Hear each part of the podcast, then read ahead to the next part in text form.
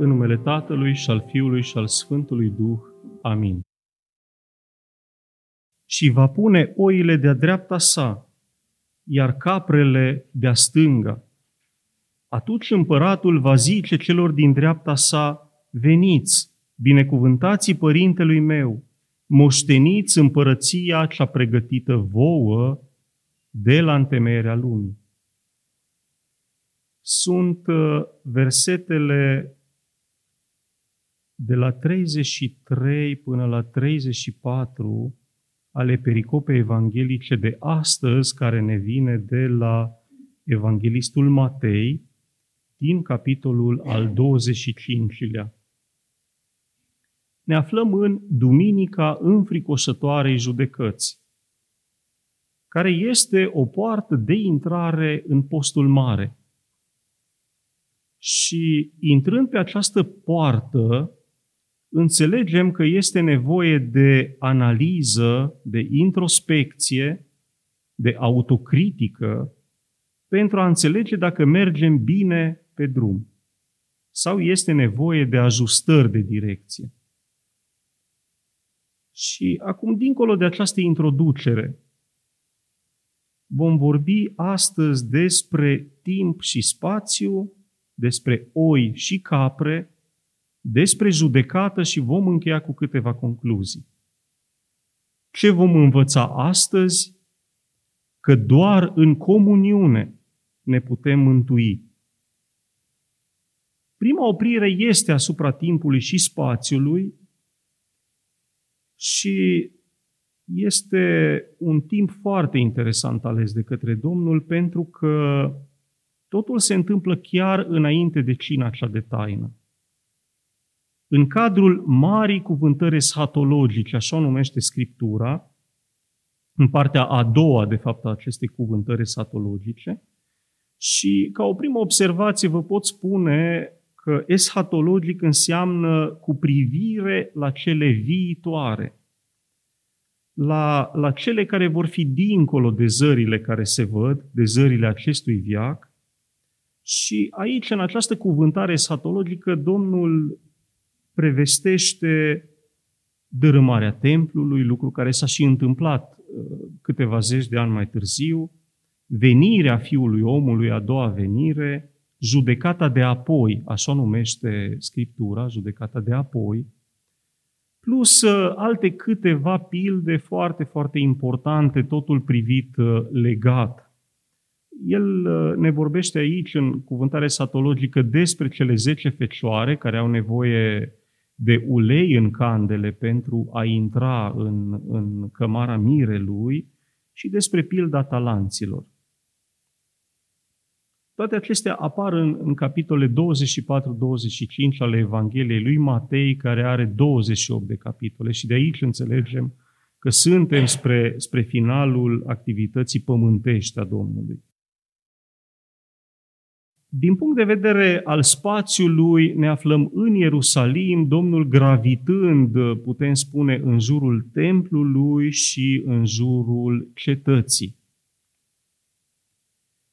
A doua oprire a zilei va fi asupra oilor și a caprelor, termeni speciali aleși de Domnul pentru poporul căruia îi vorbea. Ei erau într-o bună măsură un popor de păstori și el însuși s-a, s-a intitulat ca și păstor, a, așa și-a dorit el să conducă, cu delicatețea unui păstor și nu cu tăria unui uh, general de armată.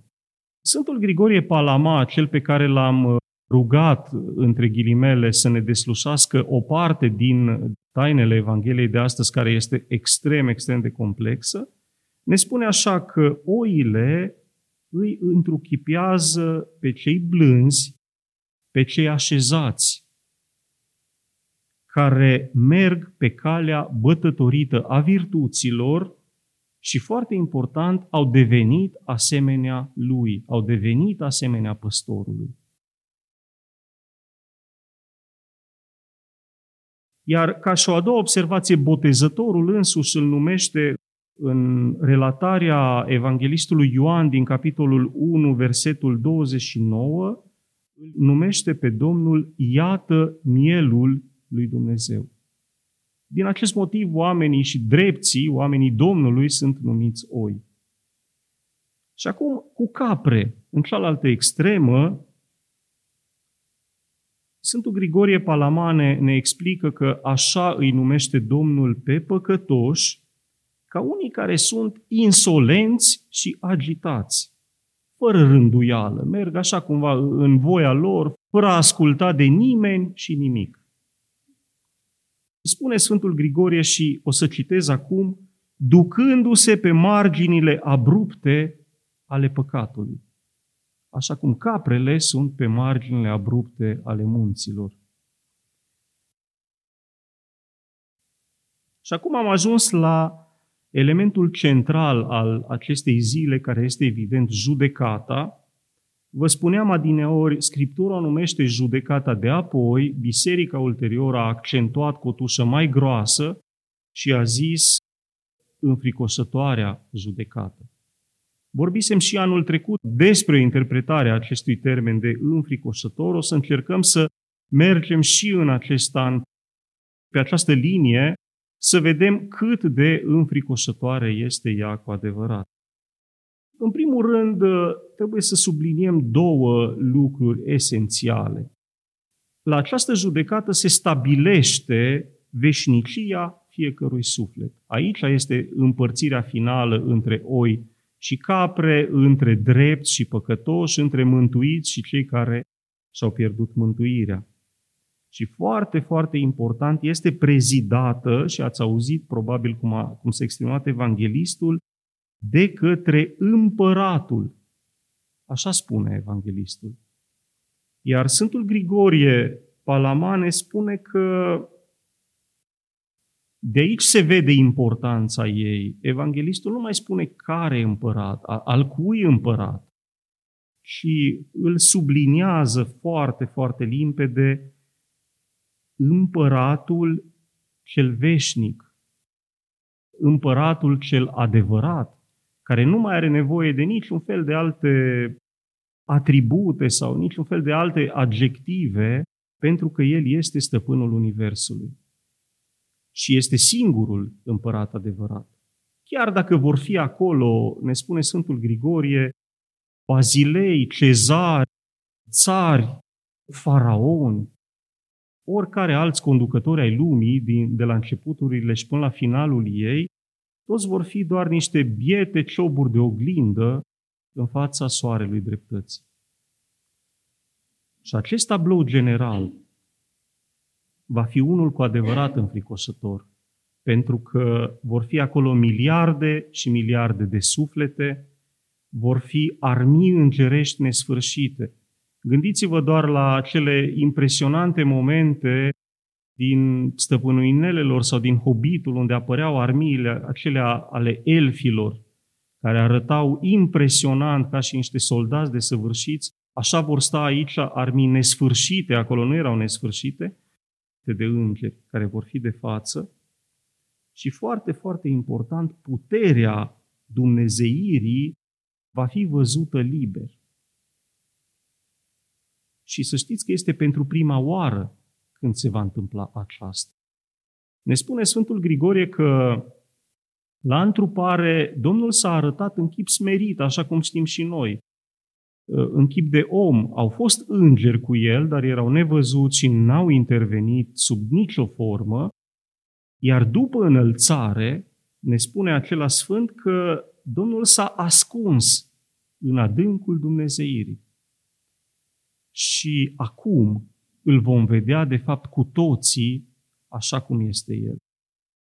Și dacă toate acestea nu ne-ar îngrozi suficient, gândiți-vă cum va fi să așteptăm și acel verdict. Intrăm noi în chemarea veniți binecuvântații părintelui meu sau nu? Ca să continuăm acest tablou, gândiți-vă că îi vom vedea acolo pe mucenici, care vor veni cu armurile lor de diamant date de răni sfinte. Îi vom vedea pe cuvioși asceți care vor fi acolo cu hainele lor de lumină, date de nesfârșitele rugăciuni și postiri. pe îngerii buni și credincioși, care cu aripile lor străvezi ne-au ocrotit întreaga viață. Și pe mulți alții, cu care cu siguranță nu ne putem compara.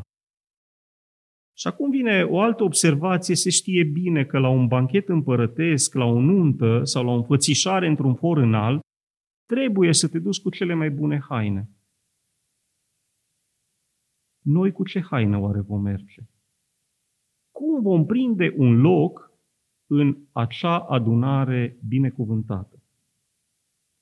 Și Sfântul Grigorie ne lămurește, cred eu că ne și liniștește totodată, dacă luăm aminte la noi înșine, așa cum spunea Sfântul Vasile săptămâna trecută, și ne spune așa că dacă am mers pe căile virtuții în timpul vieții, prin rugăciune, prin postire, prin căutarea binelui, prin cinste, dreptate, echilibru, discernământ, și peste toate am turnat ca o pecete nobiliară uleiul faptelor bune și al milosteniei, atunci nu avem de ce să ne temem. Și o să-l citez acum pe Sfântul Grigorie, că judecata aceasta este lipsită de milă doar pentru cei care nu au arătat milă. Deci, haina pe care trebuie să o îmbrăcăm noi ca să fim în acea adunare, să fim acolo, în, în locul celor mântuiți, este cea a milosteniei, a iubirii, a grijii de oameni, a mângâierii, a empatiei și compasiunii față de toate necazurile omenești pe care le, le întâlnim de-a, de-a lungul călătoriei noastre prin viață. Și foarte, foarte important, a comuniunii. Noi nu vom fi acolo ca și niște indivizi quasi solitari, ci vom fi un trup comun, legați unii de alții, cu lanțurile iubirii și ajutorării reciproce. Așa trebuie să fim acolo. Și acum câteva concluzii. Din acele lanțuri și legături binecuvântate și sfinte, împăratul nu va smulge pe nimeni, și vom sta cu toții împreună în acel careu binecuvântat.